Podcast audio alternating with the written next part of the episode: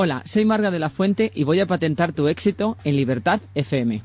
Voy a invitarte a conocer el mundo empresarial, los emprendimientos, los modelos de negocio nuevos y los de siempre. Aquí todo es posible. Cada miércoles de ocho y media a nueve y media de la noche contamos contigo para impulsarte al éxito. Patenta tu éxito, un programa de Libertad FM.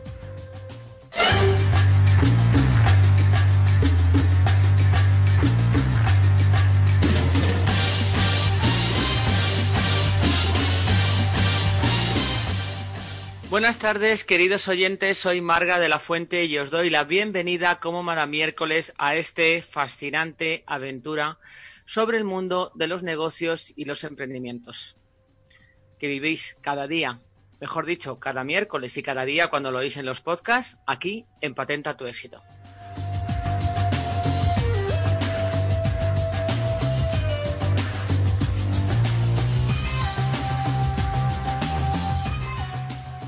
En primer lugar, vamos a saludar a nuestra colaboradora, Pilar Gómez, experta en protocolo y relaciones institucionales. Buenas tardes, Pilar, ¿cómo estás? Hola, buenas tardes, Marga. Muy bien, ¿y tú qué tal? Otro miércoles más aquí, ¿verdad? Otro miércoles que ya, como decía antes, nos pueden oír los miércoles en directo y a lo largo de la semana en los podcasts que tenemos en los diferentes canales de divulgación, que ya son muchos. ¿Qué tal? ¿Cómo se presenta este programa? ¿Qué te parece? Pues me parece muy interesante. Además tenemos unos invitados muy importantes para nosotras y para todo el mundo en general, ¿verdad? Desafío empleo post-COVID-19, ni más ni menos. En estos momentos en que el mundo del empleo y esas pérdidas de puestos de trabajo y esas formas de volver a recuperarlos, quizá es el objetivo primordial eh, de empresas eh, que han perdido mm, pues capacidad de contratar, de gente que se ha quedado sin trabajo. Es decir, hay un enjambre ahí de empresas y profesionales que están todos esperando que estos invitados maravillosos nos den las claves y nos ayuden un poco a comprender este nuevo escenario, como anunciábamos en redes. Y vamos ya a saludarles. Tenemos a Mónica Moreno, controller de Boyden Internacional. Buenas tardes, Mónica. Buenas tardes, Marga. Muchísimas gracias. por venir. Gracias a vosotros por la invitación. Y estar aquí con nosotros. Luis Urbano, CEO de Heydrich Stragel. Creo que lo he pronunciado bien. Luis, porque es un poco, la segunda palabra es un poco difícil. Buenas tardes y bienvenido, Luis. Buenas tardes. Es igual como lo pronuncies, ha quedado muy bonito. pues muchas gracias por estar aquí con nosotros. Y Nacho Hortal, CEO de JobShare Technologies que tiene además unos productos, Curro Finder y S4. Buenas tardes, Nacho. Buenas tardes, Marga. y bienvenido también. Muchas gracias. Un placer estar con vosotros hoy. Pues nosotros más encantados de tener estos tres maravillosos y estupendos invitados. Pues nos vamos ya con el programa.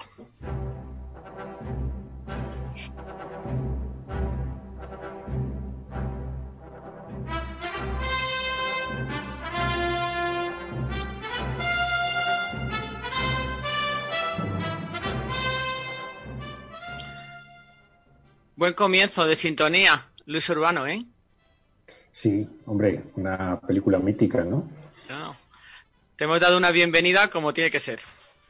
Pues como decía, Luis Urbano es socio y CEO de Heydrich Stragel, una empresa dedicado. Ahora no, no, voy a decir yo a qué se dedica esta empresa. Primero vamos a conocerte, Luis, porque todos nuestros oyentes y nosotros mismos tenemos mucho interés en conocerte más profundamente. Vienes del mundo de las ciencias económicas y empresariales, estuviste trabajando en distintos sectores. Cuéntanos cómo comienza tu vida profesional y por qué te decides a estudiar estas ramas.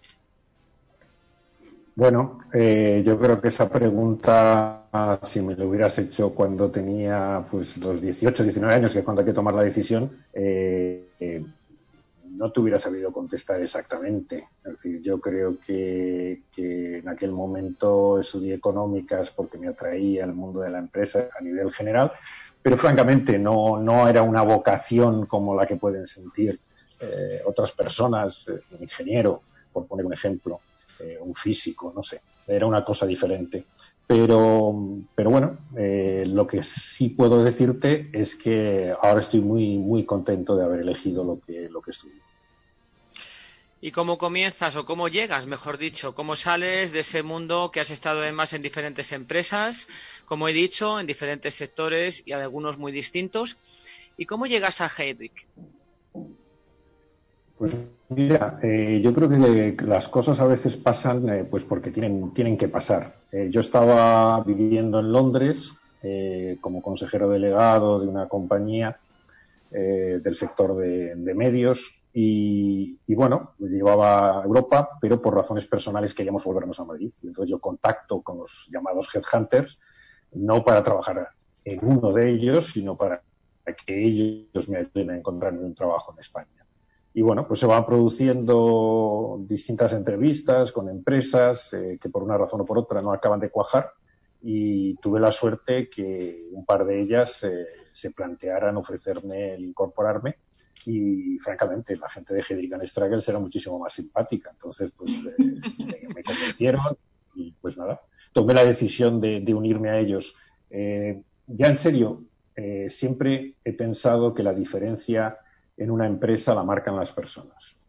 Y, y que si yo he tenido éxito profesionalmente hablando en cualquiera de mis etapas es porque he sabido bueno, pues eh, encajar con los equipos que he tenido. Eh, yo creo que esto no se trata de que cuando vayas a un sitio tengas que llevarte a todo un equipo que ha trabajado siempre contigo, sino de saber adaptarte, de entender dónde está el talento en los lugares en los que estás y aprovecharlo al máximo. Entonces, la oportunidad que me daba Hedrick de poder eh, dedicarme a tiempo completo a buscar esos buenos equipos eh, para, para, otras empresas me pareció que encajaba muy bien con, con, la, con la, manera en la que yo había gestionado en, mi época de, empresa.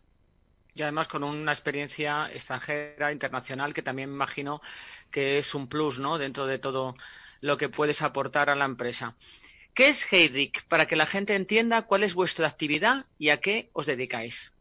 Pues mira, eh, tradicionalmente eh, yo creo que siempre lo mejor es eh, definir la tradición y luego, y luego decir cómo hemos evolucionado. se nos llamaba cazatalentos, cazadores de cabezas, bueno, headhunters en el término inglés, ¿no? Básicamente lo que nos dedicamos es a seleccionar directivos eh, para empresas internacionales, para grandes empresas españolas y normalmente a un nivel alto dentro de la organización. Eso ha sido el, el scope tradicional. Con el paso de los años, pues hemos evolucionado como todo el mundo y entonces ahora damos alguna serie de servicios complementarios relacionados con la consultoría, pero siempre enfocados a los recursos humanos y siempre a ese nivel directivo de la organización. Es decir, que trabajáis normalmente con alta dirección. Ese es vuestro, digamos, eh, target y vuestros candidatos tanto los que acuden a vosotros como los que las empresas requieren que busquéis. Correcto, correcto. Nosotros eh, siempre, nuestro cliente es siempre la empresa. Eh, ahora, como digo yo, nuestro activo son los candidatos. Por lo tanto, eh, las dos ecuaciones tienen que funcionar muy bien. ¿A qué tipo de perfil, eh, de sector más que perfil? Hablamos que es una alta dirección, pero ¿cuáles son vuestros eh, clientes más habituales? ¿De qué sector provienen? ¿Vale cualquiera o estáis especializados en algún sector concreto, Luis? Pues mira, nosotros como una de las cuatro o cinco compañías más grandes a nivel mundial, eh, trabajamos en todos los sectores, pero no todos los consultores en todos los sectores, sino que tenemos una especialización y cada uno de nosotros pues eh, eh, se dedica a aquellos sectores en los que o bien ha tenido una experiencia profesional previa o bien ha adquirido un conocimiento por el paso de, los años. Entonces, en mi caso concreto, yo empecé trabajando eh, en la práctica de consumo, que incluye pues todo lo que tiene que ver con, bueno, por supuesto, los productos de gran consumo, el retail, es decir, las tiendas, todo lo que tiene que ver con hoteles, lo que tiene que ver con turismo, restauración, medios de comunicación, es decir, lo que se llaman en general compañías de consumo. Y ese fue eh, mi, perfil, porque venía de compañías de ese tipo.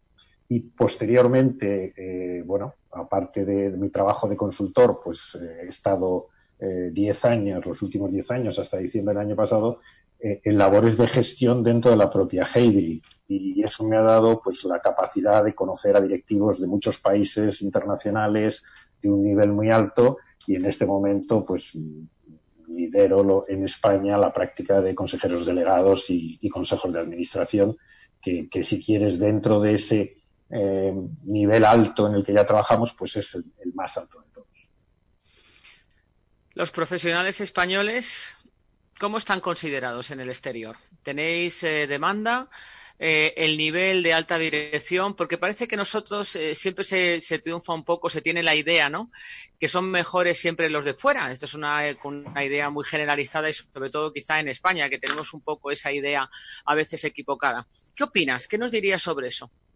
Pues mira, eh, para empezar te voy a decir que me das la oportunidad de decir una frasecita que siempre quería haber dicho en la radio cuando me hicieron una entrevista, que es, me encanta que me hagas esta pregunta. Aparte de eso, Aparte de eso, eh, yo te diría que tenemos una reputación muy, muy buena. El talento eh, directivo español, eh, sobre todo en los últimos años, cuando hemos resuelto ese problemilla que teníamos con los idiomas, es un talento muy apreciado. no hace falta ni irse muy lejos, es decir, empiezas en las grandes compañías. ¿Quién es el consejero delegado de Pepsi Cola? Ramón Laguarta, que es español. Eh, ¿Quién fue el Chief Marketing Officer de Coca-Cola? Pues Marcos de Quinto, que luego se ha hecho famoso por algunas cosas que tienen algo más que ver con la empresa, pero que es un gran talento empresarial. Eh, es decir, que hay nombres que inmediatamente se te vienen a la cabeza, pero es que detrás de esos nombres, y hay muchos más que me estoy olvidando y me van a matar por no haberlos mencionado, pero detrás de esos nombres hay cientos de españoles expatriados trabajando en todo el mundo o aquí dentro de España. Es decir, tenemos algunas empresas de nivel mundial eso es un cambio fundamental de cuando yo era eh, joven y empecé en la universidad. Es decir, ¿quién me iba a decir que en España íbamos a tener un Inditex? Eh, ¿Quién me iba a decir que íbamos a tener un Banco Santander, un BBVA? tantas otras compañías en todos los sectores que, son pioneras en las eléctricas, por ponerte otro ejemplo, es decir, de gas. Eh, es decir, yo creo que ahí los directivos españoles han demostrado que tienen muchas de las capacidades internacionales, si no todas, y luego también eh, nos reconocen eh, eso que siempre pensábamos que era una cosa que nosotros opinábamos de nosotros mismos, pero es esa creatividad, esa capacidad de pensar diferente. Así que realmente sí que el talento directivo español está reconocido internacionalmente y la pena es que no viajemos un poquito más. Tienes razón, y que no nos queramos y apreciemos un poco más, porque parece que apreciamos siempre lo externo y no nos damos cuenta de la cantidad de gente tan magníficamente preparada y tan, vamos, y tan solicitada, ¿no? Como tú mismo acabas de confirmar. En este nuevo post-COVID, eh, la gente está muy preocupada, como he dicho, las empresas, eh, sobre todo las personas que tienen que ahora buscar trabajo o que lo han perdido. Eh, en este nuevo escenario, ¿Cuál es tu opinión? ¿Cómo lo ves y cómo se enfrentáis vosotros a este post-pandemia que, bueno, todavía realmente decimos post, pero la tenemos un poco ahí todavía, todavía latente? ¿Qué te parece, Luis? Luis Urbano, ¿qué opinas sobre esto? Pues mira, yo te diría que eh, lo primero es mandar un mensaje de ánimo en general, porque eh, nosotros no hemos dejado de trabajar. Es decir, teníamos proyectos en marcha cuando empezó la pandemia, hemos continuado con esos proyectos y hemos conseguido que se coloquen, nosotros llamamos placement, colocación, cuando acabamos un proyecto con un cliente, hemos conseguido que se cierren esos proyectos con un candidato, en algunos casos sin que haya sido posible que se vean físicamente, que nos parecía que al nivel que nosotros trabajábamos era muy difícil y se ha producido. Pero más importante es que tenemos proyectos nuevos, es decir, que hay clientes que nos están llamando y por lo tanto sigue habiendo todavía una demanda. Obviamente, eh, todos somos conscientes pues, de, la situación que se puede producir y yo creo que ahí es donde lo que yo haría sería una llamada general a todos en el sentido de que todavía no está decidido si esto va a ser una recuperación en V, una recuperación en U o una recuperación en L porque esa decisión la tomamos entre todos, es decir, quiero decir, entre empresarios, entre el gobierno, entre todas las instituciones y entre la gente individualmente, con nuestra mentalidad, con nuestro espíritu, con las ganas de consumir, de, intentar hacer, volver a la normalidad, porque yo soy de los que me niego a ninguna nueva normalidad, es decir, yo quiero volver a la normalidad. Y creo que ahí el esfuerzo lo tenemos que hacer un poco todos para que se produzca esa salida en V. Eh, ¿Qué creo que se puede hacer? Bueno, yo creo que, como he dicho, los que tenemos, tenemos distintas facetas, una desde nuestro punto de puesto de trabajo, otras como consumidores, otras como ciudadanos. Y yo creo que en todas ellas debemos de intentar hacer un esfuerzo para que se produzca esa rápida recuperación, ¿no? Sin olvidar la salud, que también es fundamental. Es decir, si se produjera un rebrote en otoño, no podríamos hacer una salida. Por lo tanto, es una mezcla de, sensaciones en las cuales el equilibrio es complicado, pero que si todos somos un poco sensatos, creo que debemos de trabajar en esa línea. Yo estoy de acuerdo y además animo, y este programa es el objetivo que tiene, animar a la gente, dar ese mensaje optimista y que entre todos salgamos adelante de verdad. ¿no? En esa V que tú dices. ¿Eh, Luis. Eh, Pilar te quería preguntar una cosa, Pilar. Sí, Luis, hola. Eh, yo te quería hacer una pregunta. ¿Una empresa a quién contrata? ¿A Heidi o a Luis Urbano? Pues mira, yo creo que a los dos. hay una parte fundamental en la consultoría en general y en la nuestra en particular, que es la confianza personal.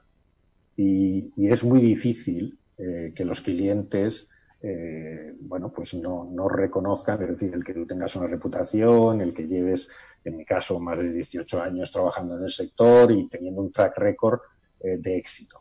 pero si no estuviera en Hedrick Struggles, habría muchas compañías que no acudirían a Luis Urbano. Y yo eso se lo tengo que reconocer a mi compañía. ¿Por qué? Porque es una firma internacional que a su vez tiene esa reputación, que me da acceso al talento en todo el mundo y que me da una metodología y, una manera de poder evaluar que probablemente yo solo desde mi casa me resultaría mucho más difícil hacerlo. Entonces, eh, es una, una, combinación de los dos pilares. Muchas gracias. Pues ahora te tengo que hacer, Luis, el test del éxito, que son unas preguntas muy cortas que solo puedes contestar una palabra o dos, bueno, una respuesta, pero corta, ¿de acuerdo? Adelante, ¿estás listo?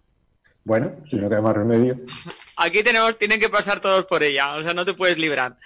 ¿Qué habilidad debe tener un profesional de alta dirección? Cerebro. ¿El empleo del futuro será? Eh, ¿O uno de ellos? Tecnológico, tecnológico. Y en nuestro currículum, ¿qué no debe nunca faltar? Sinceridad. ¿Y qué suele sobrar de un currículum? Eh, yo creo que fatuidad, eh, un exceso de autobombo. ¿Y un sueño por cumplir tuyo? ¿Que quieras compartir? Pues mira, yo, eh, a pesar de que soy ya persona de riesgo por el COVID, tengo muchos sueños todavía por cumplir. y, por ejemplo, por decirte uno, estoy ahora emprendiendo, tengo una inversión aparte de lo que hago normalmente y, mi sueño es que salga muy bien y que se convierta en algo que dé mucho empleo y que, genere eh, en el futuro pues eh, nuevas oportunidades para muchas personas. Pues de eso estamos seguras, Luis, que desde luego contigo y con esa experiencia y con lo que sabes seguro que será todo un éxito y que podrás dar a mucha gente esa oportunidad de empleo y que saldrás fenomenalmente bien en el negocio, ¿verdad, Pilar? Eso no tenemos duda. Segurísimo. Sí, segurísimo, vamos. Y más con, con tanta experiencia y tantos conocimientos. Pues muchísimas gracias, Luis Urbano. No te nos vayas, quédate en el programa que seguimos con las entrevistas. Aquí me quedo. Muchísimas gracias.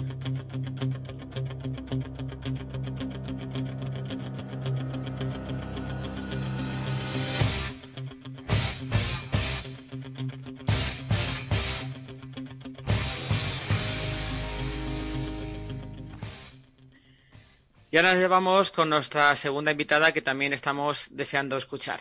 Mónica Moreno, experta en finanzas y control empresarial, pionera en teletrabajo y actualmente es controller de Boiden Internacional. Hola Mónica, de nuevo. Hola Marga. ¿Qué nos cuentas? ¿Cómo empieza tu vida profesional? Que queremos conocerte un poquito más. Pues eh, empiezo en una empresa de, de Arthur Andersen, que es S2G, que para mí en realidad fue más que un trabajo, pues una escuela. Estuve allí casi tres años y ahí fue donde empecé mi contacto con, los cazatalentos, porque también vengo del mismo sector que Luis. Eh, empiezo como cliente externo en, en Heydrich y después de varios años eh, tiene que salir a bolsa y hay una incompatibilidad entre llevar la contabilidad y, ser auditor. Me ofrecen la posibilidad de, quedarme y finalmente pues me quedo en el cliente. Dejé a Arthur Andersen y me quedé en el cliente. Y así es como empieza mi andadura en el sector del cazatalento. ¿Qué es Boyden Internacional y qué funciones desempeñas dentro de ella? Bueno, pues me va a ser muy sencillo explicarlo porque Boyden se dedica precisamente al mismo, eh, bueno, es también una empresa de cazatalentos y eh, se dedica a lo mismo que Heydrich, quizá en un nivel un poquito más bajo que, que Heydrich. Digamos que Heydrich estaría en la cúpula de la pirámide y, Boyden pues está ahí, eh, también ahí, pero hacemos incluso un, poquito más abajo, un nivel más abajo. Pero se dedica básicamente a lo mismo. Y también hemos, hemos avanzado a lo largo de los años y también hacemos eh, pues otro tipo de, trabajos como consultoría, como assessment. Eh, también hemos evolucionado, lógicamente. Sí, claro, a lo largo de los tiempos se va uno adaptando, ¿no? A todos estos cambios. Y, lo que hago, y lo que hago en, en pues, digo, perdón, en Boyden sería precisamente todo lo que no es el negocio. Es decir, eh, todo lo que se te ocurra no traer negocio, pues, pues digamos que lo aglutino. No te voy a entrar eh, a explicar qué es el departamento financiero, pero bueno, básicamente todo lo que no es negocio. Bueno, pero una parte súper importante de cualquier empresa. Sí, sí, sí. Tan importante o más que traer el negocio si no se gestiona correctamente. O sea que es una parte muy importante, es una pata muy importante de cualquier negocio o empresa. Sí, no, es indispensable. Es indispensable que ambas tienen, Totalmente. Totalmente, ya te digo, a mí me parece básico, vamos, fundamental. ¿Qué tipo de profesionales acuden a vosotros y cuál es, cuéntanos un poco los perfiles, qué sectores son los que más trabajáis, bueno, pues funcionamos muy similar a, cómo funcionan en Heydrich por prácticas y básicamente tenemos, pero estamos centrados sobre todo en tecnología, en los servicios financieros, en consumo y en servicios profesionales. Y también tenemos eh, una, bueno, un área que es de más o menos de reciente creación, lleva como funcionando como, como tres años, precisamente de los consejeros delegados eh, y de los y bueno todo lo que tiene que ver con, los consejos de administración de las de las compañías. Tú además hay un algo muy un dato muy curioso tuyo y que además eh, no puede estar de más actualidad igual que el programa y todos los invitados de hoy el teletrabajo, en lo que tú has sido una pionera, porque empezaste hace muchísimos años y de hecho no para una empresa española, sino para una empresa americana. Si mi información es veraz, que seguro que sí. Cuéntanos, ¿qué supuso para ti en ese momento, cuando el teletrabajo en España no se conocía, el que alguien te contratara y te hiciera trabajar de esa manera? Esa experiencia me gustaría que la compartieras hoy con nosotros, que no puede estar de más actualidad. Mónica. Pues bueno, fue dentro de, Heydrich y a pesar de que estuve muchos años, eh, digamos que fui, eh, se dividió en varias etapas, ¿no? O, haciendo el mismo trabajo, pero eh, de diferentes formas.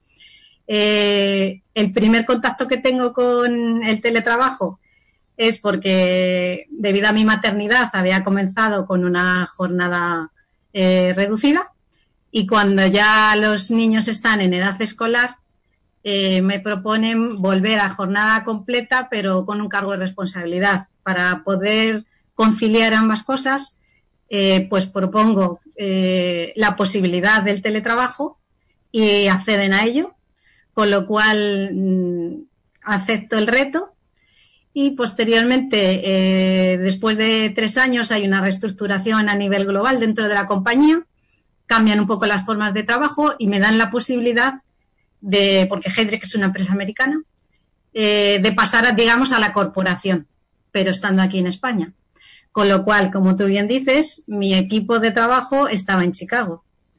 Eh, con lo cual a mí me venía fenomenal porque mm, seguía queriendo tener eh, ese privilegio de poder seguir estando con mis hijos, pero a su vez tener un, un trabajo de responsabilidad y encima internacional. Con lo cual, para mí fue la mejor solución. Yo no puedo decir nada malo del teletrabajo, en mi caso particular. Bueno, yo creo que nos ha salvado ahora. Ha sido la salvación para muchas empresas y muchos profesionales el poder hacerlo, ¿no?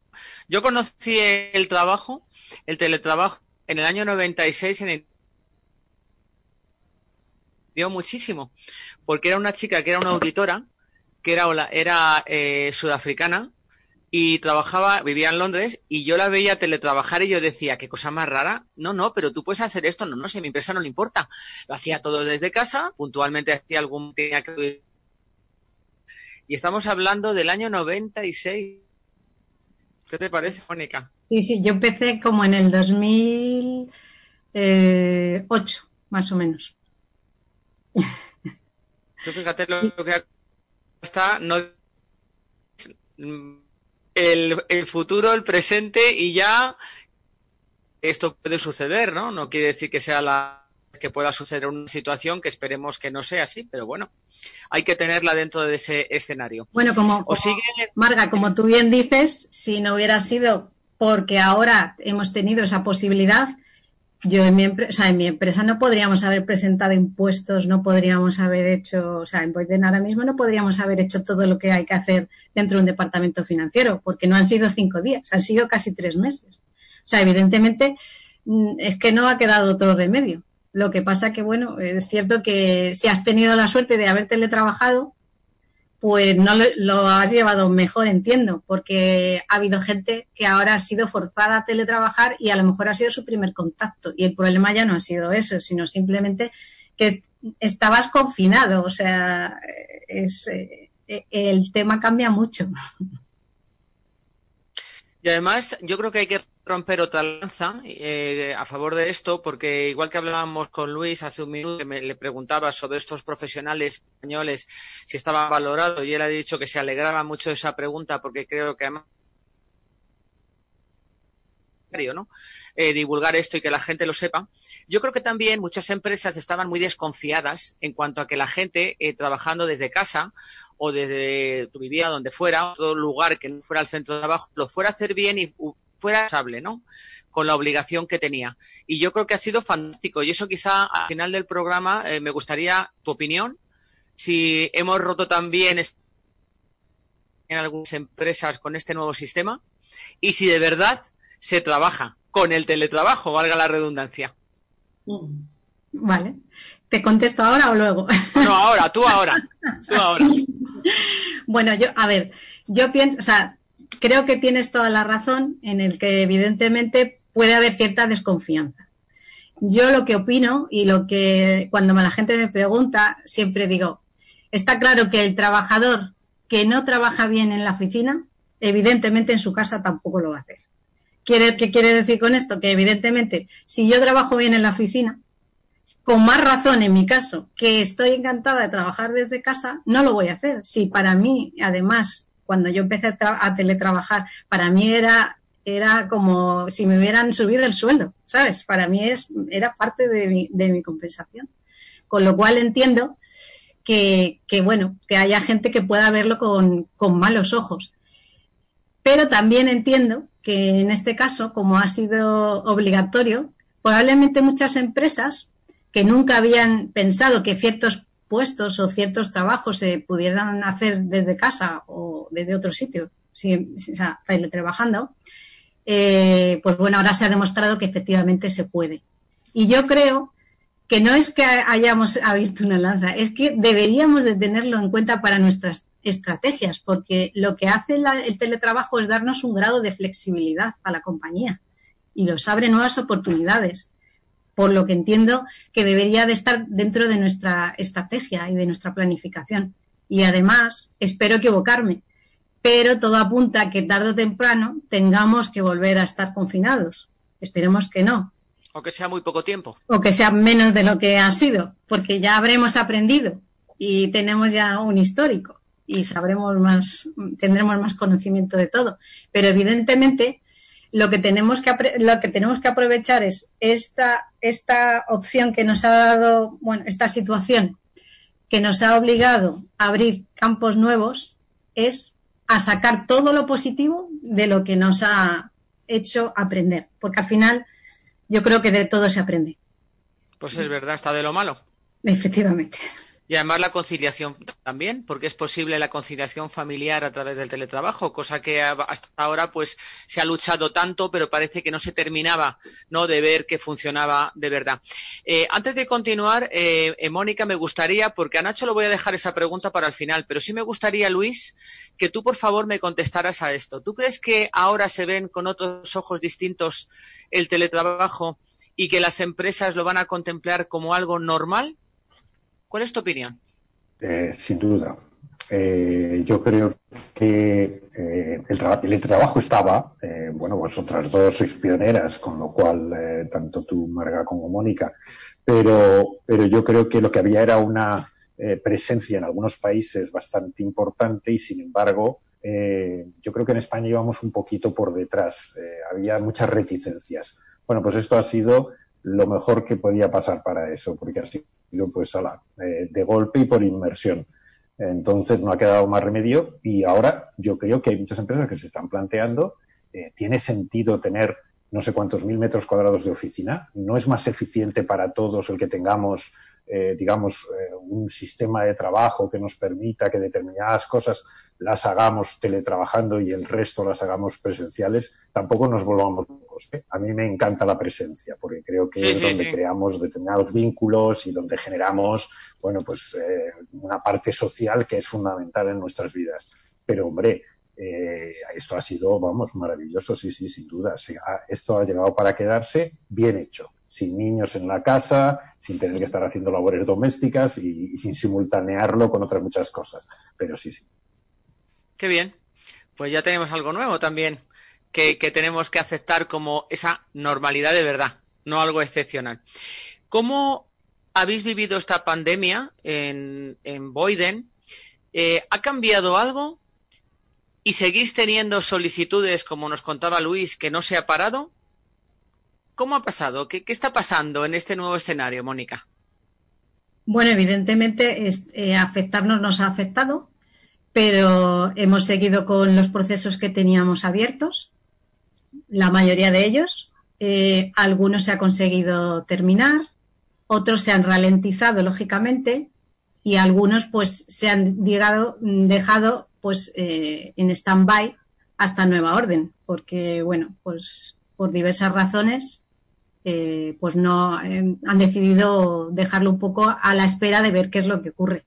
Pero la verdad es que no nos podemos quejar porque hemos tenido unos meses, al mes de abril y el mes de marzo, que a priori podían pensarse que iban a ser mm, difíciles. Pues la verdad es que quizás porque estaba más cerca del principio de la pandemia, llevas ese trabajo, ¿no? Y ese y esa inercia, pues la verdad es que casi no se vieron afectados. Y el mes de mayo, pues al final no, sí, a lo mejor hemos bajado pues entre un 25 y 50%, pero, pero para, para lo que, para lo que se esperaba, pues estamos manteniendo los números, la verdad. O sea que estamos muy contentos porque todos estamos trabajando, todo el equipo al completo, desde el primero hasta el último, con lo cual mm, yo creo que la solución es seguir trabajando. Esa, es la clave, seguir adelante. Pilar, te quería preguntar algo. Pilar, adelante. Sí, Mónica, yo te quería preguntar si se teletrabaja igual en España que fuera. Pues yo creo que sí.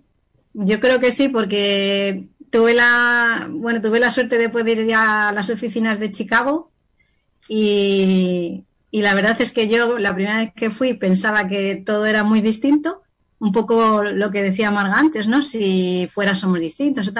Y la verdad es que, francamente, eh, yo siempre había pensado, la corporación, eso debe de ser, bueno, algo fuera de, de, lo normal. Y luego te das cuenta de que realmente son personas como tú, que trabajan igual que tú. Así que creo que la verdad es que no hay mucha diferencia.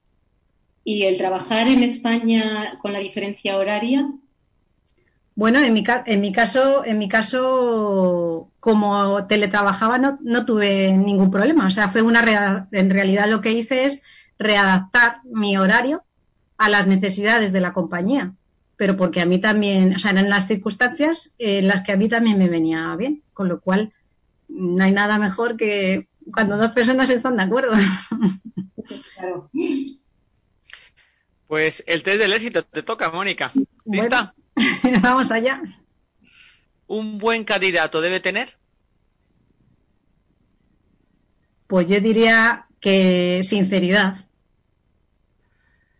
¿Y un tip que hay que tener en cuenta para una entrevista de trabajo? un tip. Pues yo creo que dentro de ser, bueno, tiene que ser corto, pues ser tú, ser tú mismo. ¿Y cuál crees el mayor obstáculo para encontrar trabajo? ¿Cuál crees que es? El mayor obstáculo.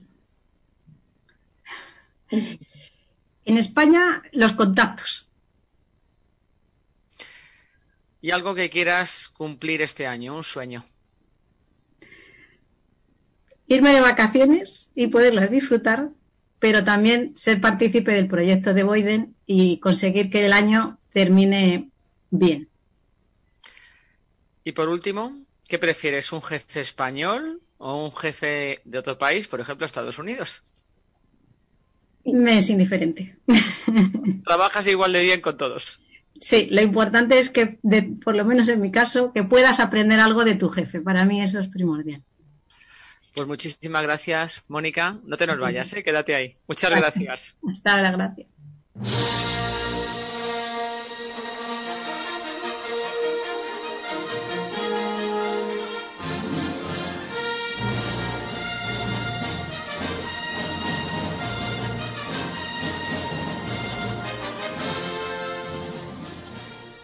Y ahora nos vamos ya con nuestro tercer invitado. Nacho Hortal es experto en marketing y comunicación y socio y CEO de JobSert Technologies. Hola Nacho, ¿cómo estás? Hola Marta, ¿qué tal? ¿Qué te ha parecido todo lo que hemos escuchado? Eh? Me ha encantado. Eh, estaba aquí tomando notas y aprendiendo un montón de Luis y de Mónica con todos estos años de experiencia en el sector, todo lo que nos están enseñando. Muy interesante todo. Tú también vienes del mundo de la administración y la, dirección de empresas. Has tenido experiencia en marketing, comunicación y has trabajado además con marcas internacionales hasta que diste el salto y te hiciste emprendedor.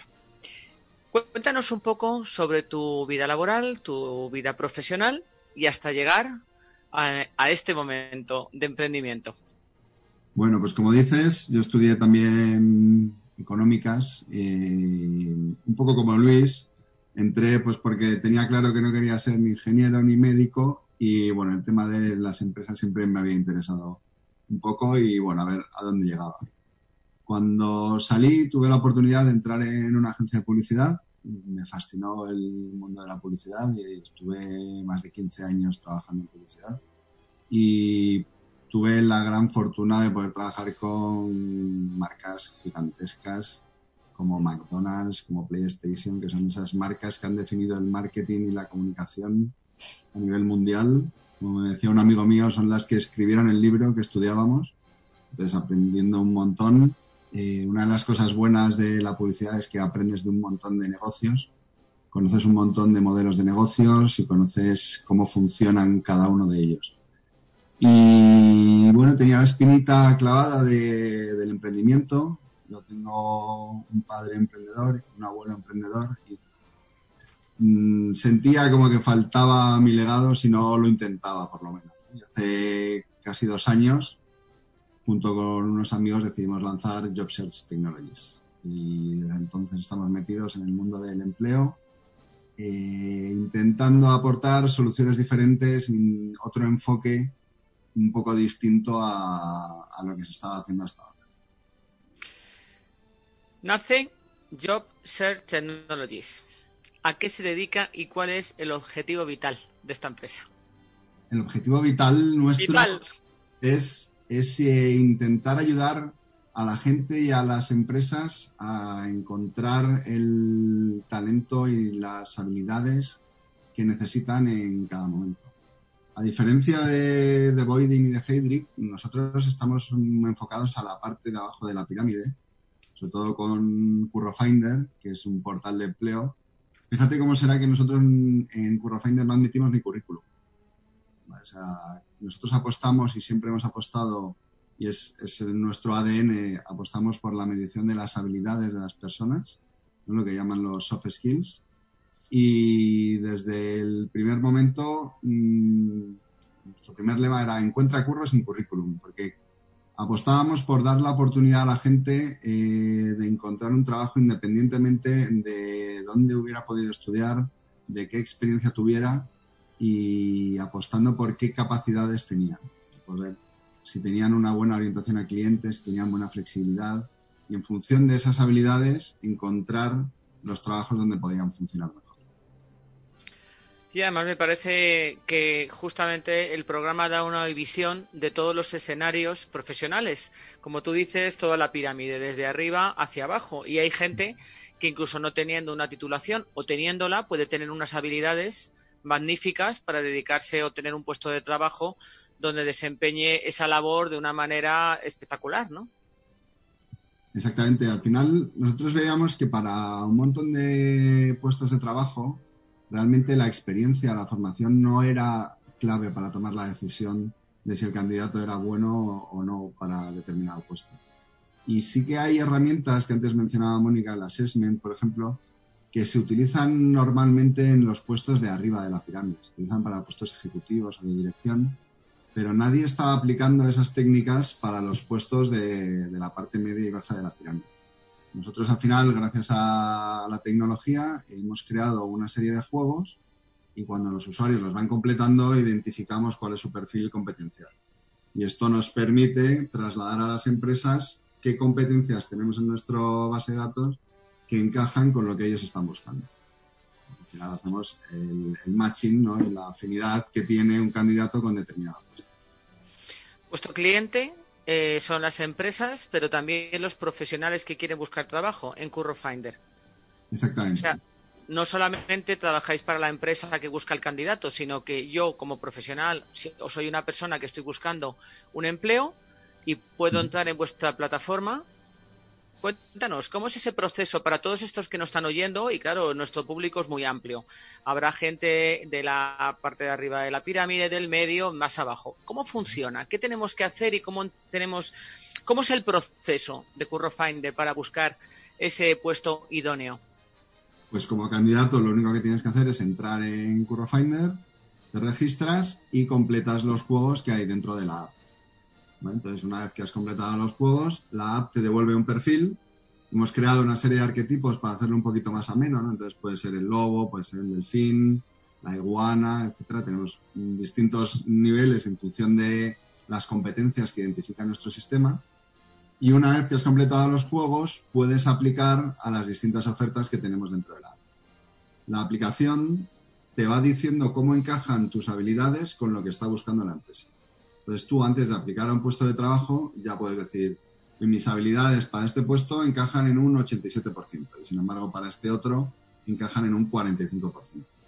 Tengo más posibilidades de que me contraten donde hay más afinidad, pero además tengo más posibilidades de desempeñar mejor mi trabajo y encontrarme más a gusto, ser más feliz en mi trabajo donde mis habilidades encajan con las competencias que voy a necesitar. Y en este escenario post-COVID, y ya aprovecho un poco la pregunta que he hecho a Luis y he hecho a Mónica. Eh, eh, ¿Qué ha favorecido o qué ha cambiado en este nuevo escenario? Por ejemplo, ¿el teletrabajo ha favorecido a ese tipo de puestos de trabajo? ¿Ha perjudicado? ¿Cómo ves ese escenario? Dame tu opinión. El escenario general de empleo desde la aplicación, desde vuestra aplicación y desde vuestro perfil de Curro Finder. A ver, nosotros eh, hemos notado por, sectores, hemos notado mucha diferencia. Ten en cuenta que nosotros hemos trabajado mucho con hostelería, con restauración, con hoteles, que han tenido que cerrar completamente. Entonces, eh, esos han parado todos los procesos que teníamos en marcha. Ahora algunos están empezando a abrir tímidamente, poco a poco, sí están abriendo. Y sin embargo, ha habido otros sectores, como puede ser eh, supermercados, contact center que sí que han seguido en actividad, de hecho han tenido picos de demanda y entonces ahí han podido han, trabajado mucho más con nosotros. En los perfiles que nosotros trabajamos, pues por ejemplo, Contact Center, muchísimas empresas sí que han eh, evolucionado en el, en el teletrabajo. Yo al final creo que el COVID eh, lo único que ha hecho para todos es eh, acelerar las tendencias que ya veníamos notando. El teletrabajo es algo que ya veníamos hablando mucho durante los últimos años, que cada vez veíamos más empresas que poco a poco iban estableciendo pilotos, iban haciendo pruebas y de repente hay muchas, de repente han comprobado que, sí que funciona. Pues de verdad, han acelerado tendencias que ya teníamos. Hemos, hemos dado un salto de probablemente 5 o 10 años, lo que hubiera sido sin COVID, pero el teletrabajo ha venido y ha venido para quedarse. No todo va a ser teletrabajo, eh, somos muchos los que pensamos que tiene que haber eh, presencialidad para establecer esos vínculos. Luego también vemos que hay estudios que nos dicen que por tramos de edad es diferente. ¿no? La gente joven tiene mucha más necesidad de establecer vínculos sociales, porque es verdad que han salido del colegio y de la universidad y están todavía formando su red social, los que, como yo tenemos niños, pues mm, eh, estamos más limitados y preferimos tener esa flexibilidad. Y al final lo que se va a imponer para mí es un modelo flexible. Que las empresas permitan que los empleados, dentro de un orden, adapten eh, su forma de trabajar para rendir mejor y, ser más cómodos. A mí me parece que ese es el futuro. Ese sí, bueno, ese es el presente. Ese es el presente que se tiene que mantener en el futuro, ¿no? Pero yo creo que esa es la clave. Estáis creando un producto nuevo que es una plataforma S4. ¿Nos puedes contar algo sobre este nuevo proyecto? Adelantarnos un poquito. Sí, estamos a punto, a punto de lanzarlo. Eh, es uno de, las, de los proyectos que, que el COVID nos ha acelerado también. Eh, a partir de Curro Finder eh, nos encontrábamos cuando íbamos a ver algunas empresas que nos decían que les encantaba la idea, les encantaba medir habilidades, eh, les encantaban los juegos que tenemos dentro de la app, pero no les encajaba o bien los perfiles que tenemos actualmente dentro de la app o no les encajaba el proceso que les obligaba a seguir la app. Pero, pero sí que estaban interesados en nuestro modelo de medición de competencia y al final lo que hemos hecho es un nuevo desarrollo, una plataforma que nos permite sacar la inteligencia, sacar los juegos y ofrecer ese modelo de medición de habilidades fuera de la app, integrable dentro de cualquier sistema de seguimiento de empleados, de seguimiento de candidatos o lo que sea. Es una manera del potencial que teníamos nosotros dentro de CurroFinder sacarlo al mercado, liberarlo y hacerlo práctico y útil para muchas más empresas. Que me imagino que será en un formato también digital, ¿no, Nacho? Totalmente digital. Totalmente digital. Sigue siendo la misma base de, juegos que se realizan en el móvil. Son una serie de, pruebas gamificadas que se hacen en 12-15 minutos de media más o menos. Eh, es lo que tarda un usuario en realizarlos. Lo que nos permite es pues si antes estábamos en empleos que no utilizan currículum, nos permite subir un poco más en la pirámide, pues empresas que sí que están interesadas en currículum o en la experiencia, además eh, añaden esa capa de valor en su proceso de, medir qué habilidades tienen los candidatos y si van a encajar. Una de las cosas que, que ha hecho el COVID es demostrarnos que es tan importante o más la flexibilidad, la capacidad para adaptarse y para tomar decisiones, que son estas habilidades blandas, que la formación y la experiencia que tienen los candidatos. Nos hemos encontrado en un entorno volátil, con una incertidumbre brutal, que nos ha exigido pues mm, cambiar empresas enteras que estaban fabricando ropa, de repente fabricaban mascarillas, eh, de repente fabricaban gel, mover departamentos enteros y dedicarlos a otra cosa y para eso hemos necesitado que la gente tuviera la flexibilidad y la capacidad para, para aprender y para adaptarse rápidamente. Es verdad, porque eso es la habilidad, ¿no? De reciclarse, eh, como dice Pilar, que esa palabra le gusta mucho a Pilar, y reinventarse. Ella dice que estamos, ¿verdad, Pilar? Que siempre estamos en un, en un reciclamiento constante en la vida, en todos los en todos los aspectos. Y es cierto, ¿no? Adaptarte, pues, al momento y además hacerlo de manera rápida, porque no queda otra. No te puedes quedar fuera del juego. Pilar te quería preguntar también algo, Nacho. Adelante, Pilar. Nacho, yo te quería preguntar, ¿cuál es la pregunta o la prueba más difícil para una persona que busca empleo? Porque vosotros hacéis pruebas. Nosotros hacemos pruebas, las nuestras son todas fáciles porque mm, solo pretenden conocer a las personas. Entonces ahí la sinceridad es la, mejor prueba. Pero yo creo que lo más difícil, un poco como decía Mónica, es acceder a, las ofertas, ¿no? El, el flujo de información, el tener los contactos para saber dónde están buscando gente como, tú, yo creo que es lo más difícil que hay ahora mismo en el proceso de, búsqueda de empleo.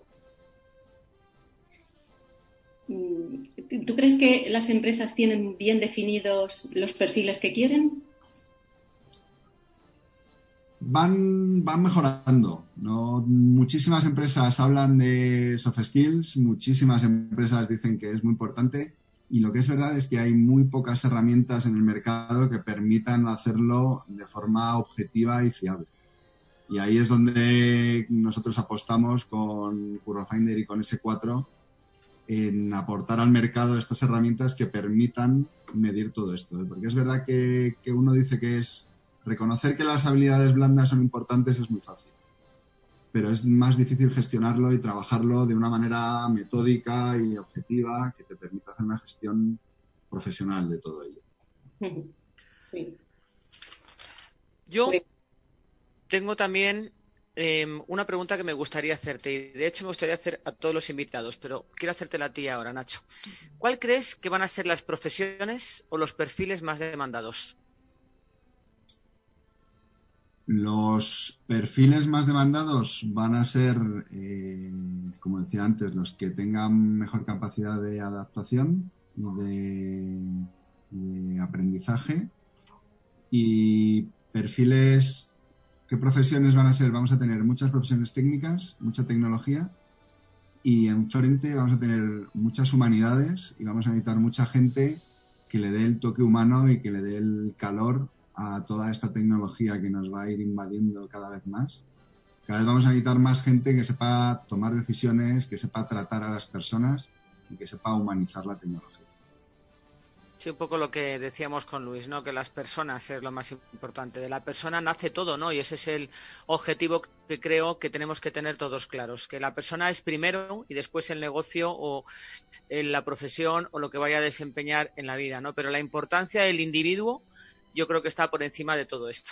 Sí, pero yo, yo creo que esto eh, vamos a sufrir una polarización porque la técnica y la tecnología avanzan tanto y requieren tanta especialización que vamos a requerir perfiles muy, muy técnicos que sean muy especialistas en tecnología y luego perfiles muy humanos que sean capaces de complementar. Y luego todos ellos van a necesitar trabajar juntos. Porque el toque humano no lo vamos a poder perder los consumidores, los usuarios, los empleados no nos van a dejar perder el toque humano en, las empresas y en las organizaciones. Dame una clave para que todos los que están buscando trabajo y nos están oyendo, algún consejo, alguna clave que tú crees que debes, debes decirles para animarse un poco y que no pierdan un poco la fe en el futuro y en esta situación que, tenemos en estos momentos, que es un poquito desesperanzadora en algunos casos. Pues para mí, sobre todo, es ilusión y, constancia. Eh, no desanimarse, es verdad que son momentos difíciles, en determinados sectores puede costar un poco más eh, y es conveniente abrir miras también. Yo creo que es no centrarte en yo hacía esto hace un mes y no, abre la mente, a lo mejor conoces nuevas cosas y hay oportunidades diferentes más allá de lo que hacías antes. El cambio puede ser bueno y no te desanimes si la primera vez te dicen que no, o la segunda. Eh, oportunidades va a haber, van a llegar para todos. Eh, hay que seguir intentándolo hay que seguir teniendo la ilusión por encontrar cosas nuevas y seguir aprendiendo. Ver las cosas con optimismo y con ilusión, como dices. Pues preparado para el test del éxito. A ver. ¿Qué se nos da mejor, escuchar o hablar? Escuchar. Tu próximo reto, Nacho. Lanzar ese 4 y conseguir que sea un éxito. Defínete en una palabra.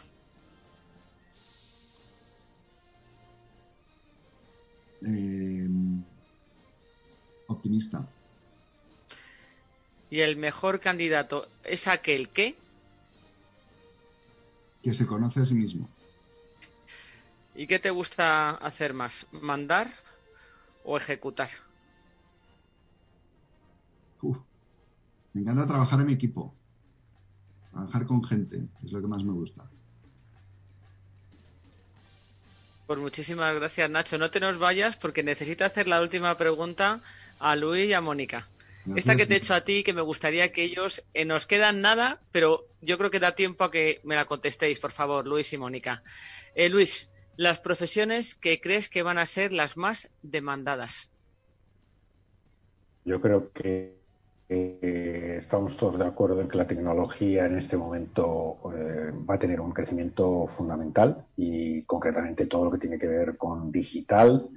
Pero luego hay una parte muy importante eh, que es la transformación cultural de organizaciones. No se puede pasar de ser analógico a ser digital si no se transforma toda la organización. Entonces yo diría que para mí son las claves del futuro. Es gente muy buena en el área digital y luego una gente muy buena en, la, cul- en manejar cultura de organizaciones para hacer esas transformaciones que son necesarias. ¿Y una clave para los que buscan trabajo? ¿O un pequeño tip o consejo? Eh, coincido eh, con Nacho. Lo primero que tienes que hacer es conocerte a ti mismo y luego les diría, a veces es bueno dar un paso atrás para luego dar dos adelante. Pues muchas gracias, Luis. Mónica, lo mismo.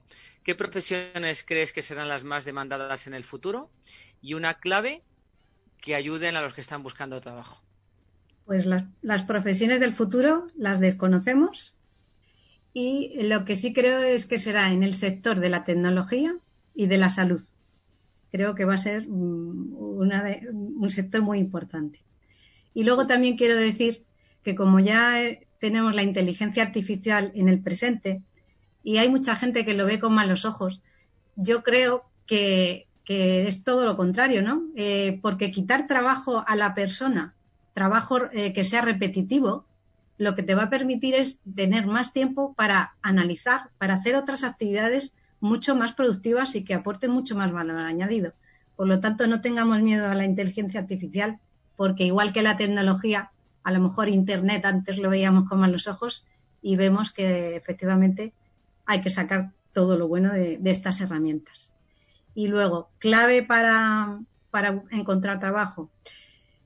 Pues yo creo que hacer una reflexión de lo que has hecho durante donde hayas estado trabajando, si es eso lo que quieres, porque me ha gustado mucho que Nacho haya dicho que seas poder ser feliz en el trabajo, creo que es fundamental. Pasamos muchas horas trabajando y, y las personas somos, somos un todo y, tienes que ser feliz en el trabajo. Con lo cual, eh, pensar muy bien qué es lo que quieres hacer. Luego otra cosa es lo que puedas hacer, pero primero vamos a intentar hacer lo que, lo que queremos o lo que creemos que nos va a hacer felices y que no tengáis miedo ni os dé vergüenza tirar de contactos, aunque haya, haga mucho tiempo que no habléis con ellos, porque muchas veces, eh, o sea, yo he colocado a personas por el mero hecho de hablar con una persona, con, oye, pues no conocerás a no sé quién.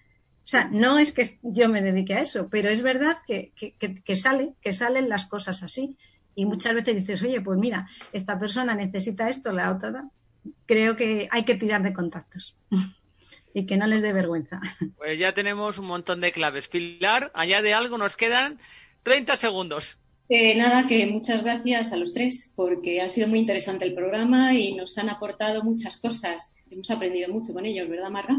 Muchísimo y sobre todo que aprendan todos nuestros oyentes, que hay que ayudarlos y que hay que hacer piña entre todos para que esto salga para adelante. Mónica Moreno, Luis Urbano, Nacho Portal, Pilar Gómez, muchísimas gracias por estar aquí esta hora con nosotros. De verdad, ha sido un magnífico programa. Y a nuestros oyentes, ¿qué vamos a decirles? Que sin ellos, pues no tendríamos razón de ser. Entonces, mil gracias por acompañarnos, los que están escuchando desde muchos países del mundo, que nos siguen, afortunadamente. Les damos un saludo enorme y mucho ánimo y les deseamos una maravillosa semana o lo que quede, ¿verdad? Pues hasta el miércoles que viene entonces, ¿no, Marga?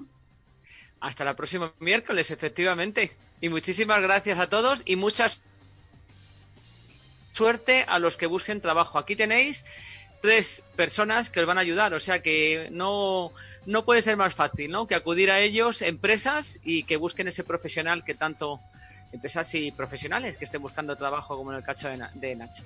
Muchas gracias, buenas noches y hasta la próxima semana, queridos oyentes.